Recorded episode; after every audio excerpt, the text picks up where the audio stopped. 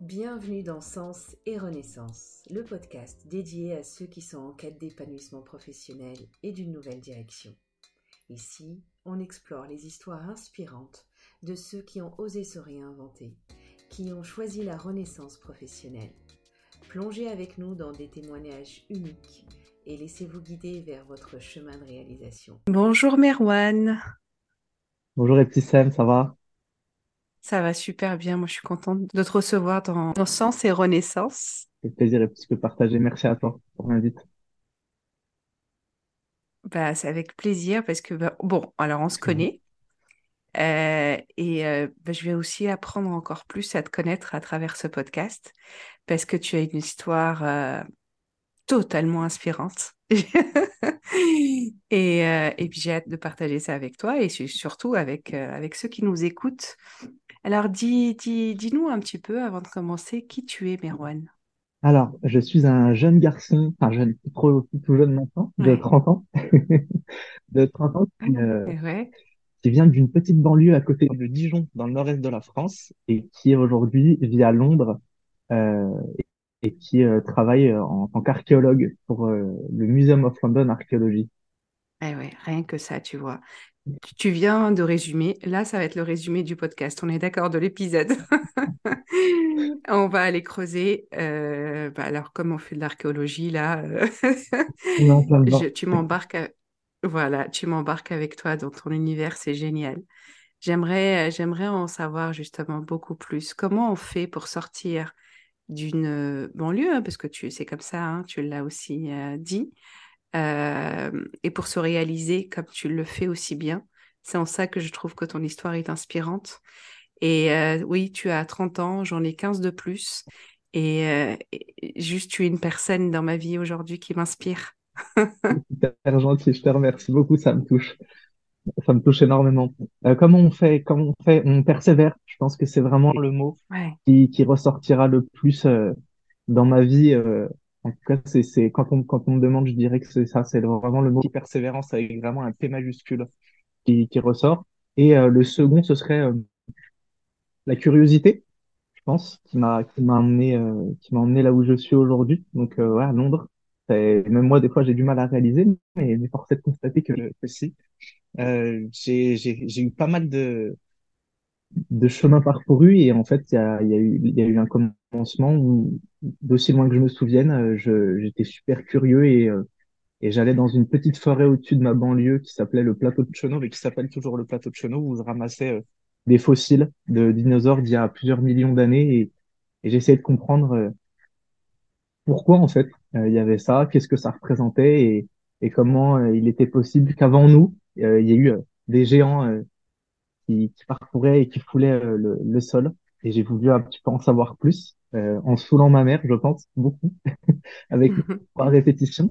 Et puis, euh, et puis il y a eu une, une, rencontre qui est, qui est pas, qui est pas euh, avec quelqu'un, mais plutôt avec quelque chose, qui a été la danse, le breakdance, mm. où, où j'en ai fait pendant plusieurs années, pendant 15 ans à, à un certain niveau, où j'ai vraiment pris mm. conscience que ben, l'impossible pouvait devenir possible euh, parce que le breakdance te montre qu'on peut tourner sur la tête et sauter sur la main alors que ton corps n'est pas du tout apte euh, de base pour.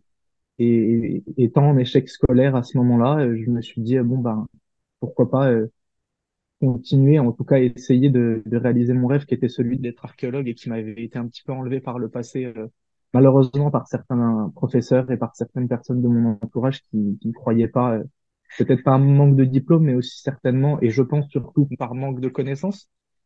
Euh, mmh. en archéologie, euh, on sait tout ce que c'est, mais on ne sait pas ce que c'est à la fois. Euh, on a tous cette, euh, bon, Indiana Jones, Sidney Fox, l'aventurière, les personnes comme ça. Je vais, je vais, je vais démonter un petit peu les clichés parce qu'au final, c'est pas vraiment de l'archéologie, mais quand bien même, on a tous vu des reportages, euh, que ce soit sur Arte ou RMC Découverte, on voit des archéologues en train de travailler, mais pour autant, on ne sait pas du tout comment ça se passe en, en réellement. Et puis, euh, bah, je pense qu'il y a eu, il y a eu de ça et, et, et j'ai, finalement euh, fini par réaliser ce rêve qui, qui aujourd'hui est mon métier. Euh, donc, vivre de sa passion, c'est quand même particulier. C'est un sentiment qui est pas toujours, honnêtement, avec le parcours que j'ai, pas tous les jours facile à, à réaliser. Il y a des moments où je réalise pas du tout, mais, mais force est de constater encore une fois en me répétant si c'est bel et bien euh, mon, mon train quotidien, donc c'est plutôt chouette. c'est plutôt chouette. C'est hyper riche tout ce que tu as dit et je vais essayer de ne... Je me suis rendu compte récemment que je fais euh, plusieurs questions en une question. Donc je vais... je me challenge sur cet épisode et euh, je poserai une question à la fois. Euh, je commence par la fin où tu te dis bah, que tu n'arrives pas à réaliser là où tu en es.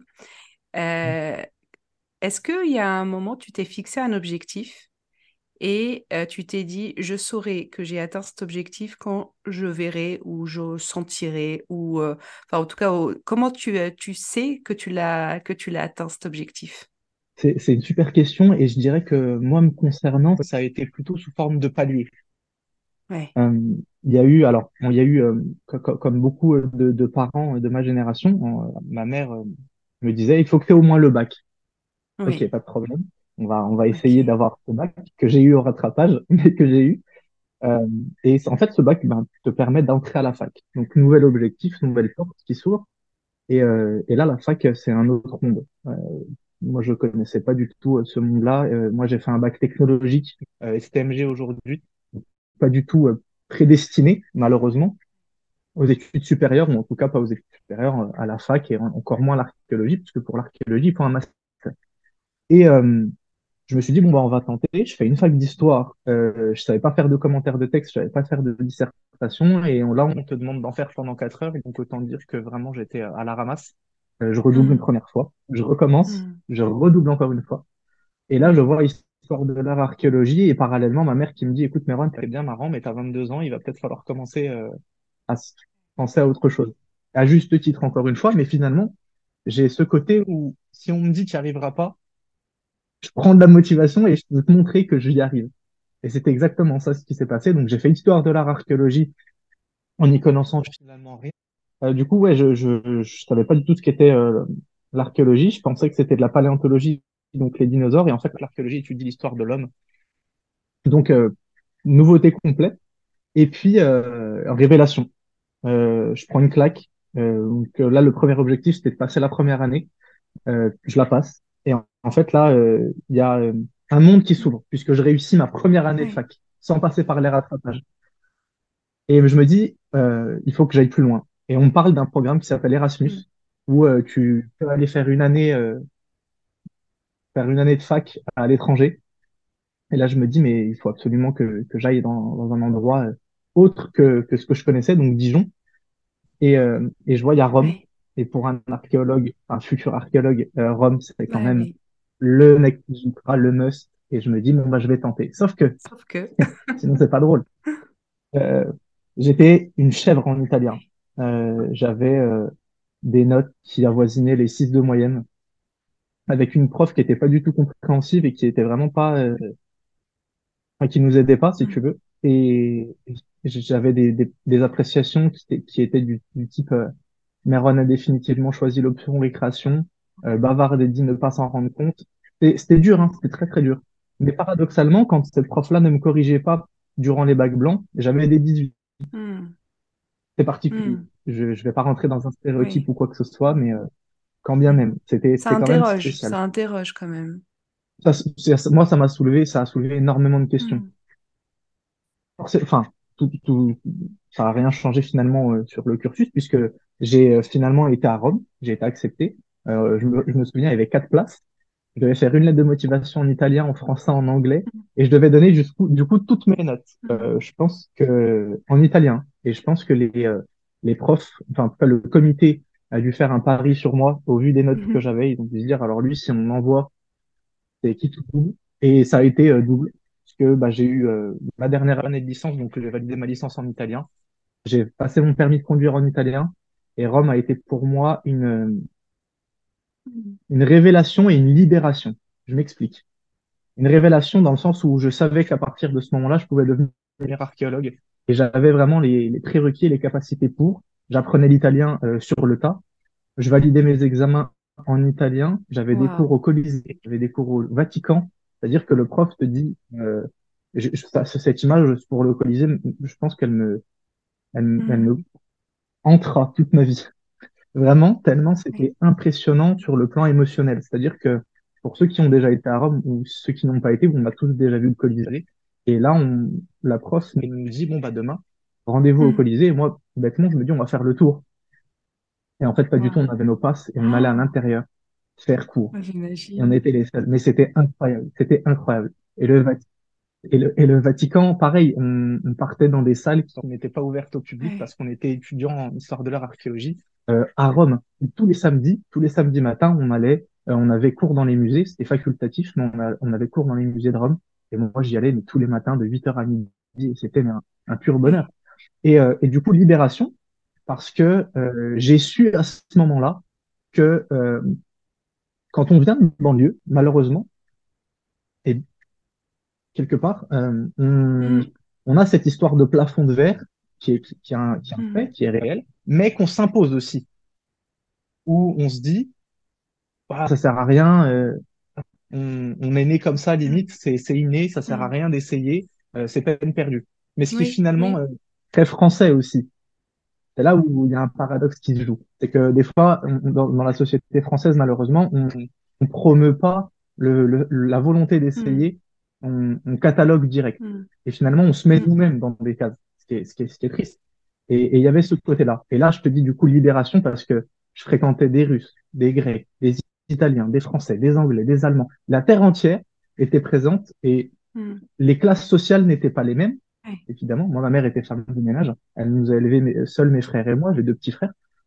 Euh, et là, je passe avec des gens et, et j'ai des amis aujourd'hui russes qui, euh, ont des parents qui ont des villas à Saint-Pétersbourg. Enfin, c'est, on n'a pas, si tu veux, on n'a pas eu la même vie, mais ça nous a pas empêché de créer des liens, tu vois. Et c'est à ce moment-là, et c'est à ce moment-là où je me suis dit, je vis à Rome. Euh, il m'arrive de faire des soirées avec des personnes qui sont à des lieux de ce que j'ai vécu et dont je suis à des lieux que de, enfin, on n'a vraiment pas vécu les mêmes choses, on n'a pas eu les mêmes chances. Il faut, il faut aussi le reconnaître. Mais durant un temps, on partage quelque chose que ce soit des cours, que ce soit un verre, que ce soit à manger, que ce soit même un échange ponctuel. Et, et, et donc, c'est possible. Tout, tout ce cocktail, si tu veux, réuni, montrait que c'était, c'était, c'était possible et que c'était, c'était pas euh, joué d'avance, tu vois. Et c'est en ça que, que, que, je dirais que ça, été un palier qui a été euh, conséquent et à la fois indispensable pour la suite euh, qui, de, ma carrière, on va dire, euh, à ce niveau. Mais écoute, c'est très inspirant ce que tu, ce que tu racontes là. J'ai n'ai pas envie de te couper. Parce qu'en même temps, euh, en même temps, je réalise des choses. Je le, sentais en toi, cette, cette détermination, pardon. Et, euh, et là, j'apprends que quand on te ferme une porte, tu passes par la fenêtre. Et, euh, et, mmh. et c'est et c'est le sens, c'est tout le sens que je veux aussi partager dans ce podcast, c'est que rien n'est gravé dans la, dans la roche. Je crois que c'est une chanson qui a, qui a ce refrain. Euh, et que tout est possible à celui qui, euh, qui, euh, qui s'ouvre aussi des opportunités. Mais en même temps, justement, comment on fait pour se les ouvrir, ces portes-là, ou passer par la fenêtre, quand on nous a répété que, comme, comme dans ton cas, et c'est ça qui, que je voudrais comprendre, tu as répété que c'est pas c'est pas assez ce que tu fais. Donc t'imagines euh, euh, y aller avec cette croyance que tu n'es pas assez. Euh, quand on te dit que de là où tu viens, bah, les possibilités sont, sont minimes, mmh comment tu fais pour quand même... Alors, j'ai un élément de réponse, c'est que tu as une valeur détermination en toi qui est très forte. Détermination et persévérance. Mais comment ça se passe dans la tête de, ce jeune garçon à 22 ans pour dire, ben non, en fait, c'est aussi ma place là. On me dit que ça ne l'est pas, mais moi j'y vais, c'est ma place. Il y, a, plusieurs facteurs. C'est toujours multifactoriel de toute façon. en, tout cas, en ce qui me concerne. Là, en l'état, c'était ma mère déjà à l'époque me disait, tu viens de banlieue. Nous, on vient d'Algérie. Mes mmh. parents viennent d'Algérie. Mmh. Euh, tu vas devoir travailler deux fois plus. Et j'étais là, j'étais, bon, ok. Et moi, j'étais dans mon petit collège de cité, on était tous mélangés, mm. on était en Z, REP plus aujourd'hui. Je veux dire, le niveau, euh, c'était pas euh, les niveaux de l'université. Mm. donc, il n'y avait pas à travailler une ou deux fois plus. Tu le vois pas, en fait, tu es dans un microcosme. Donc, chacun fait ce qu'il veut comme il peut et ça passe. Mm. Quand on change de, de milieu, on s'aperçoit qu'effectivement, il y a un top départ et il y a des personnes qui vont commencer beaucoup plus en avant que toi et toi qui vas beaucoup, commencer beaucoup plus en arrière. Et c'est un fait. Hmm. C'est malheureux, mais c'est un fait. Il y a un super livre de Camille Pegny à ce niveau qui s'appelle Le destin au berceau. Il a, il a, il a, il a un petit peu ancien, il date de 2009, mais je veux dire, les choses n'ont pas du tout changé en l'espace de, de 15 ans. Malheureusement. Et euh, comme je te disais, c'est la rencontre avec la danse. Parce que euh, la rencontre avec la danse, comme je t'expliquais avec ces histoires de mouvement où on te montre l'impossible possible, mm. déjà tu te dis, tu te dis waouh, il y a un truc, euh, il y a un truc qui cloche là. Ça euh, déconstruit les croyances. Bah, alors là, on est totalement dans la déconstruction, tu vois. En plus, moi, j'ai fait du breakdance, donc on est sur vraiment casser la danse qui casse, tu vois, la danse cassée. Là, on est vraiment, on va casser jusqu'au bout, que ce mm. soit les codes, ce soit les, les stéréotypes, les prérequis qu'on nous a qu'on nous a attribués, les Mm. et, les cases dans lesquelles on nous a mis. L'idée, c'est vraiment d'aller plus loin. Et quand tu, quand, quand tu danses, n'importe quel sport, hein, n'importe quel art, en général, tu répètes. Mm. Tu répètes, tu répètes, tu répètes. Et le breakdance, il a, ça fait partie des disciplines où des fois tu vas devoir répéter euh, des heures et des heures et des heures, mais, mais même parfois des années pour maîtriser un mouvement. Oui. Un seul. Que tu peux oublier si jamais tu le répètes pas pendant un mois et que tu essaies de le reprendre, c'est une catastrophe. Et en fait, euh, tu peux tomber 99 fois et réussir au bout de la centième. Et en fait, là où, là où ça a été déterminant, c'est à ce moment-là. C'est-à-dire que je me suis dit, mais attends, on me dit depuis le début que je suis nul en, en cours, j'étais mon camp EPS, et derrière que je pourrais jamais devenir archéologue, mais à contrario, je fais de la danse. Mm. Euh, on, on, on, on, montre des choses, on dit, tu peux y aller euh, libre cours à ton imagination, donc tu t'ouvres l'esprit. Euh, tu rencontres des gens qui font d'autres danses, tu voyages, parce que mm. c'était ça à la base l'idée, c'était de partir voyager, parce que bah il y avait pas d'autres issues. Euh, mm. enfin ma mère n'avait pas assez d'argent pour nous payer des vacances tous les mois ou toutes les vacances scolaires. Mm. Euh, on, on, part au début d'un d'un point A à un point B qui est notre ville à côté de chez nous, une ville dans, en France, puis un pays dans le monde.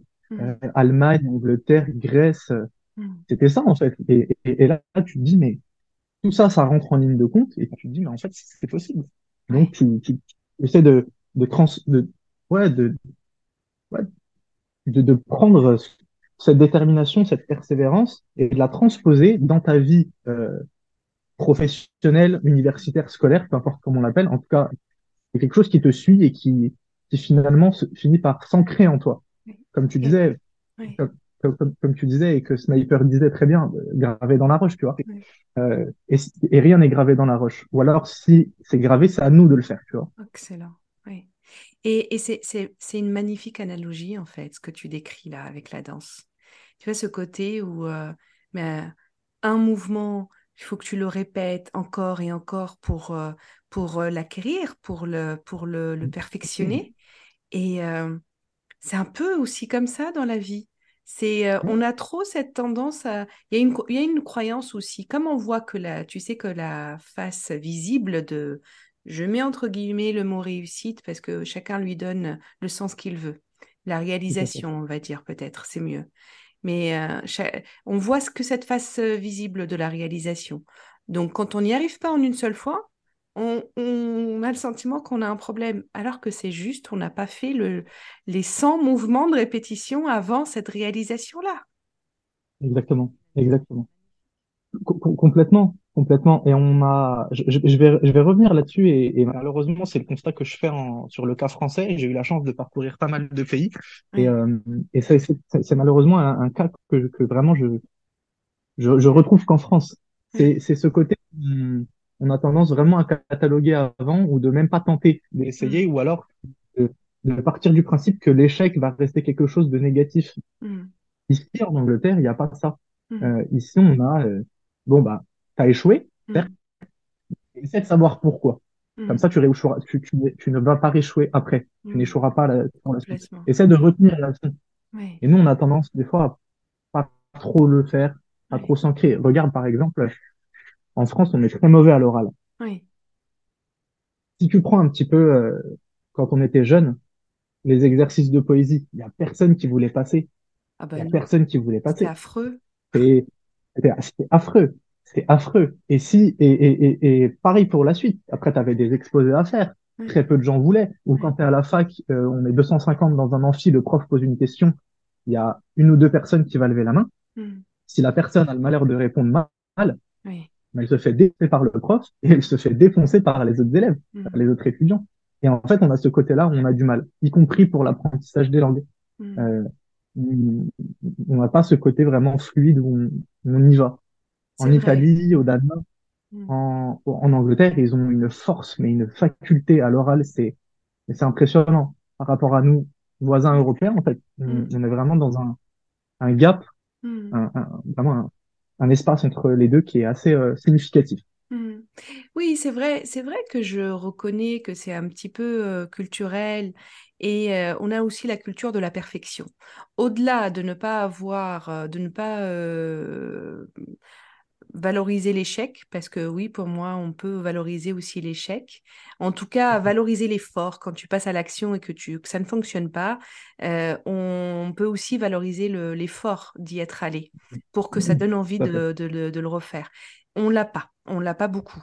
Moi, j'ai eu de la chance, ma prof de français en cinquième, je m'en souviens très bien.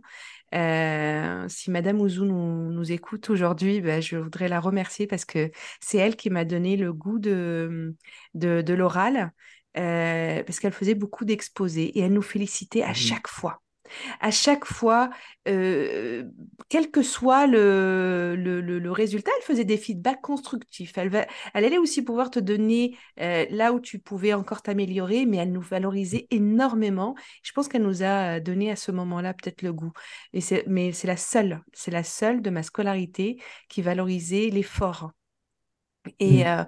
bah, moi, j'ai aussi des histoires comme ça sur les croyances limitantes que j'ai créées à, l'école. C'est juste mmh. aujourd'hui, je suis incapable, voilà, je le, je le dis publiquement, je sors du placard, je suis incapable de faire une simple règle de trois parce que un maître d'école un jour m'a dit que j'étais un, pas un trésor parce que ça, serait joli, mais que mon, erreur que j'ai faite au tableau était une œuvre d'art à l'essai de nullité. T'imagines Non mais enfin l'ampleur de, la puissance et le traumatisme que ça crée, parce que c'est une forme de traumatisme que ça crée. Oui, oui. plus tard, moi, enfin, je vais, je vais rebondir sur ce que tu as dit. Moi, j'ai eu un en maths au bac. Alors que j'avais les formules. Catastrophe. Et maintenant, je sais que quand je vois des, des chiffres qui, qui tombent, c'est, horrible pour moi. Et je me mets dans un, un mode où, euh, non, ça sert à rien de, d'essayer. Je vais, je vais même pas essayer. Donc, euh, y a, parce qu'il y a des, il y a des traumas qui, qui sont hérités de notre, notre enfance et de la scolarité qui euh, a été une, une partie de notre enfance aussi. Surtout quand on est en construction à des âges comme la cinquième, la quatrième, la troisième. Non, c'est très très difficile, bien sûr. Oui. Oui. oui, et puis il y a plus tard, euh, dans l'entrepreneuriat, il suffit que tu aies pris euh, un risque euh, et que ça ne fonctionne pas. bah, aucune banque n'a plus envie de te suivre, alors qu'ailleurs, on, on, dans, dans plein de pays. Bon, après, euh, on ne peut pas non plus euh, tout, euh, tout jeter parce qu'on a aussi beaucoup de dispositifs aujourd'hui qui aident à l'entrepreneuriat. Pour l'oral, tu mmh. vois, on peut aussi se féliciter aujourd'hui d'en avoir pris conscience et tu vois, on a de plus en plus de cours pour préparer à l'oral. On a compris que c'est ce qui pêchait, que les, Français étaient incapables de mener à bien des entretiens, de faire des réunions. Donc on essaye de corriger. Mais c'est vrai que malheureusement, ça n'est pas encore assez, euh, ça reste, c'est ancré.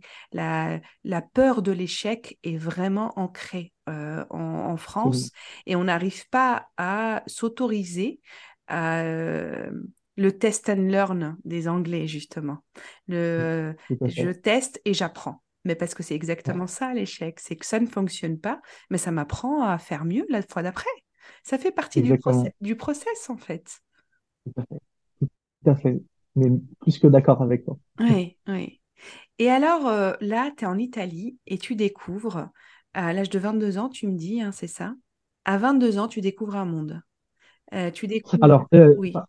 excuse-moi de te couper, 24 ans, 24 ans, donc deux ans après. Parce que 22, je découvre l'histoire de l'art et l'archéologie, je fais ma première, ma deuxième année. Ok, et, d'ailleurs, je c'est bien de revenir là-dessus parce que tu n'as pas lâché. Ça ne s'est pas bien passé la première année, tu as remis ça la deuxième année, tu t'es encore accroché. Euh, ça, c'est euh, euh, force et persévérance. je suis admirative. Tu n'as pas lâché et là, tu vas en Italie et tu découvres un monde. Un monde où tu commences à ouvrir les possibilités. Le, le, le, le monde devient accessible. Tout ce qu'on t'a fermé tout au long de, de ta jeunesse est, est, de plus en plus accessible pour toi, avec des lieux mmh magnifiques je, trouve que c'est euh, encore une fois une belle analogie. C'est de pouvoir sortir de là où on est pour découvrir le monde. C'est d'accepter aussi soi-même de prendre cette responsabilité. Je sais que ce n'est pas évident, je le sais. Je le sais parce qu'en plus, attention avec cette zone de confort, moi je, je, l'utilise avec euh, parcimonie, hein, parce que quand on sort d'une zone de confort, c'est pour aller dans une autre zone de confort. C'est comme ça qu'on fonctionne. On, aime retrouver de la sécurité, ça nous permet euh, euh, de rassurer le, cerveau reptilien qui est en nous, mais juste de garder à l'esprit que prendre sa responsabilité aussi sur le fait de s'ouvrir au monde. Et ça peut passer par lire, par euh, euh, s'informer, euh, poser des questions autour de soi. Mmh. Et, et, c'est en ça que je trouve que c'est une belle analogie aussi ce que tu nous dis, c'est que le fait d'être sorti de chez toi, tu découvres un autre monde totalement ouvert. Et ça a commencé par la danse. Ça a commencé, ouais, vraiment la, danse m'a m'a montré ouais, que c'était faisable, que c'était possible. Oui. Donc ça, ça veut dire qu'on peut aussi trouver du sens en dehors de euh, sa euh, scolarité ou sa profession et euh, que tout est possible. Toujours garder à l'esprit que tout est possible. D'ailleurs, tu en es la preuve, tu vas continuer à nous, le, à nous à illustrer cette phrase. Ce n'est pas juste une phrase comme ça qu'on jette. Et ça me, ça me fait euh, penser que j'ai une, moi j'ai une réflexion que je cherche à valider avec tous les invités euh, que je reçois dans ce podcast. Euh, tu, tu, en as parlé au début, tu as dit que déjà dans ton enfance, tu avais cette curiosité, que tu cherchais un peu à comprendre comment fonctionnent les choses, tu ne te satisfaisais pas de c'est comme ça et c'est pas autrement. Euh, donc, est-ce que euh, tu valides alors l'idée que bah, les talents, on les retrouve aussi dans l'enfance? Quand les personnes me disent des fois, euh, enfin parfois, pardon, qu'elles n'ont pas de talent, ça me met un peu, je comprends pas cette phrase, dit qu'on a tous des talents et je renvoie vers l'enfance. Est-ce que c'est quelque chose que tu valides? Moi, je le valide assez, ouais, je le valide assez. On, a tous, on, est tous avec des capacités. Oui. alors plus ou moins euh, différentes, évidemment, heureusement même. Mais, euh, mais oui, il y a, y, a des, euh, il y a des appétences pour lesquelles on va être plutôt attiré et pour lesquelles on va avoir justement ce, cette curiosité à développer. Mmh. Donc, complètement en accord avec, avec ça. Oui, bien sûr, il y a, il y a, on a des, on a des capacités et après à nous, voilà, de, de trouver lesquelles. Parce que c'est pas facile non plus de le faire, mais une fois que c'est trouvé, à nous de les développer. et, et on a souvent tendance à se dire et à faire justement le, l'ellipse en repensant avant, en se disant ah mais, c'est vrai qu'avant plus jeune, on avait des souvenirs où on faisait ben entre guillemets. On met pas forcément de mots dessus, mais une fois que c'est prouvé, on fait ah ouais mais ok, le lien on l'établit. Oui, bon, bah, alors je, de nouveau, hein, je le redis pour les personnes qui seraient euh, dans cette euh, idée de qu'elles n'ont pas elles de talent. Euh, rappelez-vous, rappelez-vous ce que vous faisiez avant quand vous étiez enfant, quelque chose dans lequel vous passiez des heures sans compter, à mon avis, il peut y avoir des pistes pour un talent caché ici. Je reviens à, toi, dans ton expérience, donc l'Italie, tu te rends compte que le monde est beaucoup plus vaste que tu ne le pensais. Comment ça se passe après pour toi? Alors, je valide ma licence, euh, donc super content, et mon permis de conduire dans la foulée. donc, c'était vraiment chouette. Et là, je me dis, bon, ben, au-delà d'avoir euh, validé une année, j'ai surtout appris euh, énormément de choses et euh, une nouvelle langue. Mmh. Sans justement euh, l'aide, entre guillemets, de de, de, de, mon background, si tu veux, d'avant. Et je me dis, mais en fait, ouais, vraiment, là, alors là, c'est les choses, elles sont faisables. Mm. Et euh, je me dis, bon, bah, faut que je fasse quand même, faut que je fasse un master. Mm. Et je regarde un petit peu ce qu'il y a. Et il y a Bordeaux, mm-hmm. euh, que je connaissais pas et qui était réputé être un des meilleurs euh, mm-hmm. Pour l'archéologie. Il y avait 10 places, donc je fais mon dossier et je vois que je suis pris, donc super content. Sauf que, là encore, une petite embûche, ma mère ne pouvait pas se porter garante pour un appartement et Bordeaux, c'est aussi cher que Paris aujourd'hui. J'avais des amis qui, si demain m'écoutent, euh, que je remercie et que je remercierai certainement à vie, mm. et qui m'ont dit, écoute, nous, on t'héberge, euh, tu nous donnes ce que tu peux, on croit en ton projet, et, et voilà. Donc, je dormais sur leur canapé pendant, pendant deux ans, mm. et pendant les deux ans de master, euh, personne m'a hébergé euh, gracieusement. Mm. quand je dis gracieusement, je, je parle vraiment de tout, hein. c'est loyer, charge, bouffe, enfin, pardon, tout, tout, vraiment tout. Euh, donc je peux, je peux, je peux que les remercier. Et puis bah parallèlement, voilà, je faisais mes mes, euh, mes petites études où euh, où c'était tout à, tout à fait un autre monde avec un un niveau quand même qui était beaucoup plus haut que que ce que je connaissais à Dijon. Mm. Au-delà du fait que ce soit des classes supérieures naturellement, c'était vraiment une méthodologie qui était complètement différente, mm. y compris l'Italie. Et là, je pars, je pars faire des stages. je pars faire un stage au Danemark où pareil, on, on m'héberge. J'y vais un petit peu à l'aveuglette et j'ai cette cette bonne étoile qui me suit, on va dire, mm. euh, qui me permet d'aller où, là où j'ai envie d'aller. Et euh, je fais, euh, je me retrouve à analyser des, des fragments de bouquins empoisonnés euh, d'époque médiévale sur des machines incroyables qu'on appelle spectromètre de masse ou machine à, enfin, diffractomètre à rayon X. Et en fait, si tu veux, j'analyse des, des fragments de bouquins empoisonnés, un peu comme le film de la rose. C'était empoisonné à l'arsenic. Donc en fait, on, mettait notre élément euh, qu'on voulait analyser, on envoyait énormément de, de, rayons euh, X. Et si tu veux, sur ton écran, tu avais toutes les intensités chimiques qui composaient euh, le livre. Et on, de là, on développait des, des interprétations de pourquoi c'était empoisonné. Et c'était empoisonné pour un but purement conservateur, c'était pour éviter que les parasites ne mangent le papier, pour qu'on puisse conserver le livre dans le temps. C'est incroyable. Euh, ouais, c'était fou.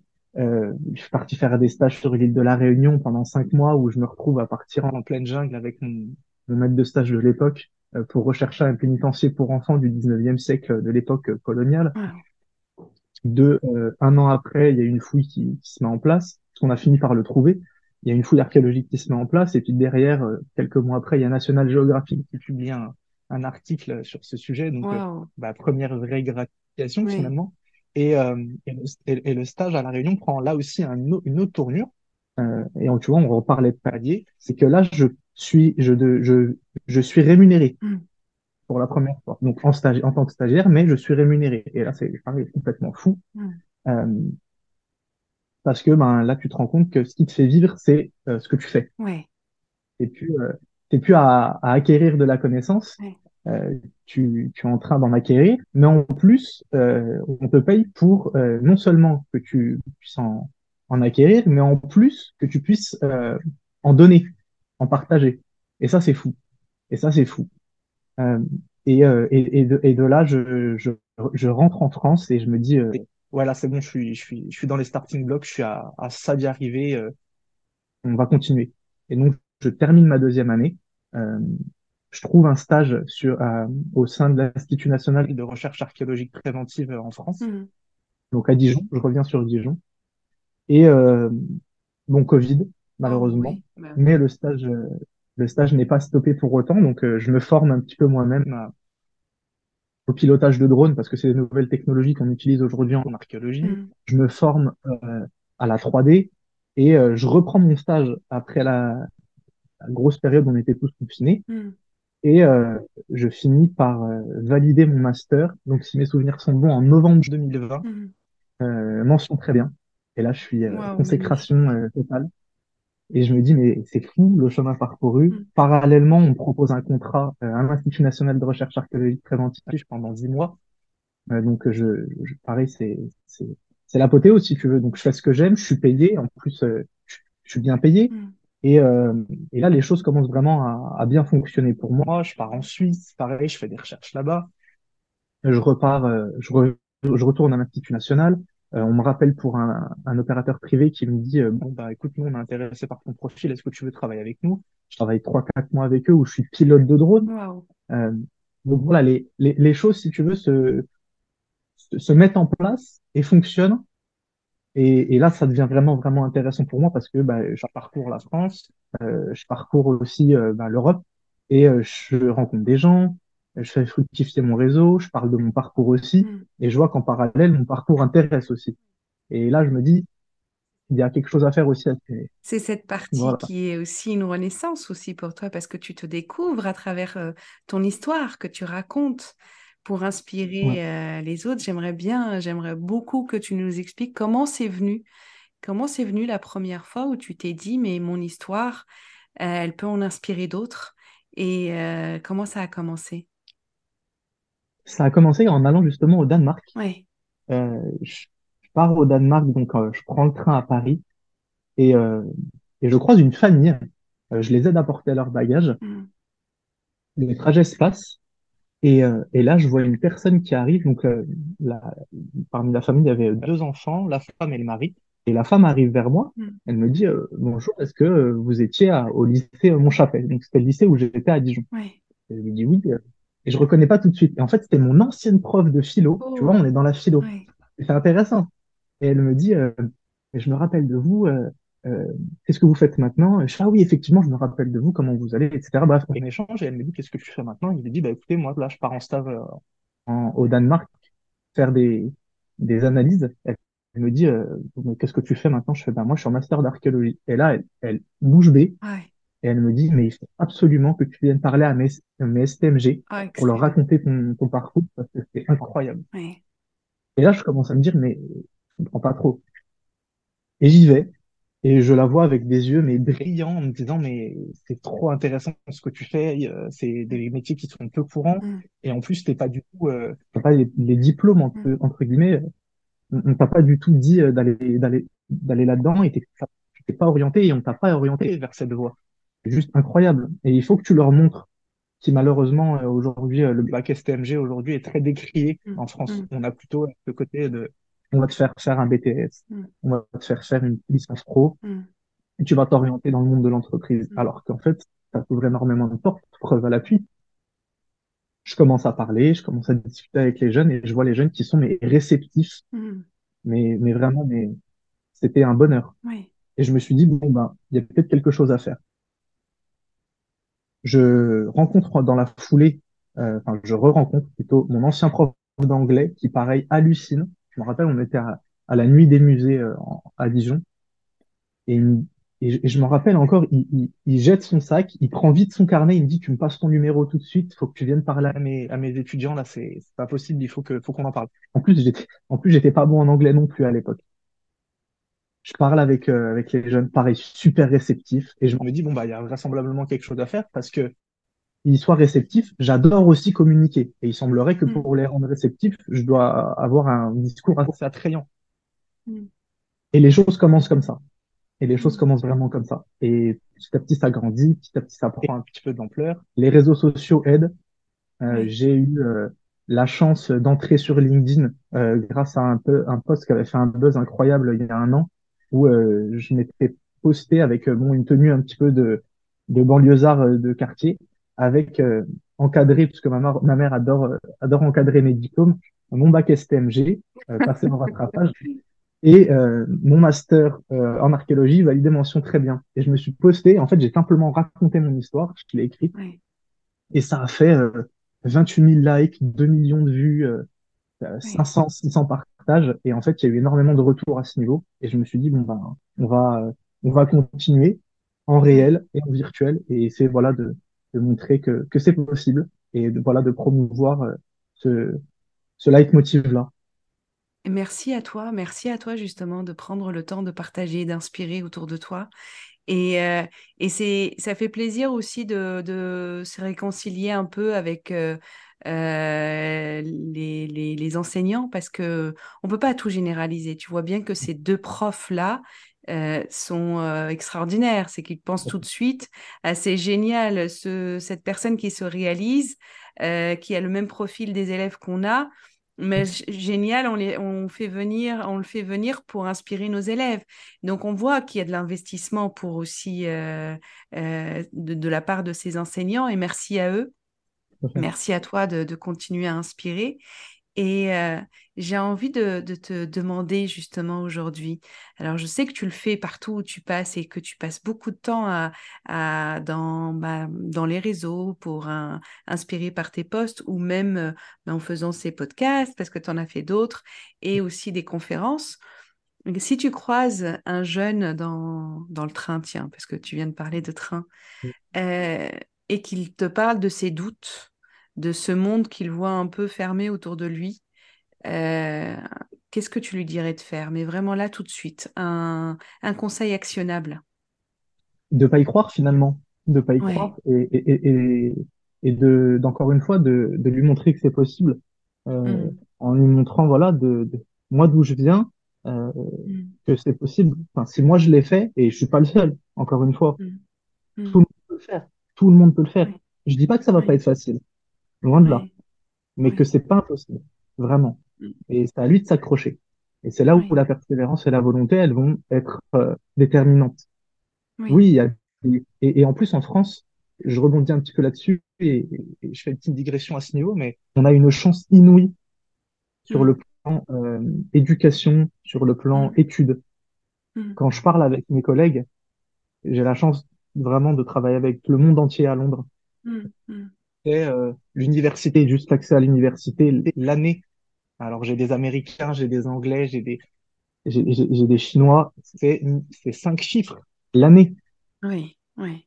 Euh, on est euh, à Londres, il y a, la, enfin, il y a une, université qui s'appelle UCL, euh, l'University of Central London. C'est euh, mm. c'est 18 000 l'année. Ah waouh. C'est c'est Imagine si tu fais ça à l'université. Pas ouvert à tout le monde. Pas du tout. Il y a déjà une tranche de la population qui est qui, n'a pas accès du tout. Et, et, mm. et, moi, quand ils me demandent, je leur ai dit si vous si je vous le dis, vous allez m'insulter parce que on a parce qu'on a un système de bourse. Parce que moi, quand je suis parti à Rome, euh, on m'a donné de l'argent pour y aller. On m'a donné euh, l'équivalent de 8000 euros pour aller étudier. Euh, et c'est inconcevable pour euh, des Anglais ici, ou alors ils vont avoir un système de bourse, mais qui ne couvrir, ça va jamais couvrir la totalité euh, du master. C'est impossible. Donc on a vraiment ce, ce, cette chance. On, va on va on va appeler chance euh, à ce niveau, parce que c'est pas nous qui choisissons de naître dans le pays, donc on va dire chance pour, pour ce cas-là. Donc vraiment, je lui dirais ouais, réalise qu'autour c'est très, c'est très difficile à faire quand on vit dans, dans quelque chose. Mais, mais voilà, réalise qu'ailleurs, c'est pas, c'est pas pareil et que c'est même mm. plus difficile. Donc, ne, ne, ne lâche pas. Mm. Oui, et veille à tes pensées. Euh, veille à tes pensées parce qu'elles deviennent réalité. Et euh, si tu te mets toi-même à répéter que ce n'est pas possible, ça ne le sera jamais. Absolument. Euh, et c'est drôle hein, parce que demain, euh, j'ai ma deuxième journée de, de, des tisserands du succès, de l'accompagnement que je fais pour renaître professionnellement. Et demain, c'est le jour où on travaille les croyances, c'est dénouer mmh. les croyances. si tu veux, c'est marrant. Et c'est exactement ce que j'ai envie de partager demain avec le groupe, c'est que c'est nos pensées qui matérialisent aussi notre réalité. Et évidemment, elles viennent aussi de l'extérieur parce qu'on a entendu des choses ou parce qu'on nous a dit des choses. Mais veillons à ce que ça ne devienne pas notre voix. Et que à chaque fois qu'on chope comme ça une pensée qui nous dit euh, non mais tu n'y arriveras pas, euh, euh, tu, tu n'es pas assez, mais à ce moment-là, il faudra prendre conscience que c'est une pensée, que ce n'est pas la réalité. Exactement. Exactement. C'est magnifiquement dit et je peux que relever et corroborer. Je peux pas, je peux pas dire, je peux dire mieux, je peux pas dire moins, c'est, on est clairement dans, là-dedans. Et est-ce que euh, prochainement tu as des dates euh, où tu vas intervenir pour raconter ton histoire euh, à des événements peut-être ou pour l'instant rien de prévu? Qu'on laisse Alors, des dates. c'est la fin de l'année, donc là, tu vois, je, je vais, bon, pour la petite exclue, j'ai accepté un contrat au Luxembourg donc, ah, ça y est? Ouais, je quitte Londres et je pars au Luxembourg. Donc, j'ai été, été, retenu donc, pour deux ans. Merci beaucoup. Donc, on va voir comment les choses vont se, vont se goupiller à ce niveau. quoi qu'il en soit, j'ai donné il y a deux semaines maintenant trois conférences, donc une pour des, des décrocheurs scolaires à Dijon et, et deux autres à Dijon également pour un programme qui s'appelle EPO en 2024 euh, qui est euh, un programme euh, régi par le comité des Jeux Olympiques, puisque le breakdance entre aux Jeux Olympiques en 2024. Hmm. Et il y a un programme qui s'est monté avec comme phrase type si de la rue aux Jeux Olympiques, si le break l'a fait, pourquoi pas toi? Et en fait, eh on a un comité d'experts entre guillemets qui, qui donnent voilà des, des, petites conférences, des petits ateliers pour qui venaient un petit peu voilà de du breakdance, de de banlieue, etc. Et, et, voilà, on essaie de promouvoir cette, cette discipline à travers nos parcours et à travers voilà nos, nos histoires respectives. Donc euh, fin fin d'année, c'est un, un, petit peu, on va dire, euh, léger pour en parler, mais euh, mais j'espère en tout cas que ça va, il va y en avoir pour pour l'année 2024. Il y en a eu beaucoup cette année. C'était le, le dernier.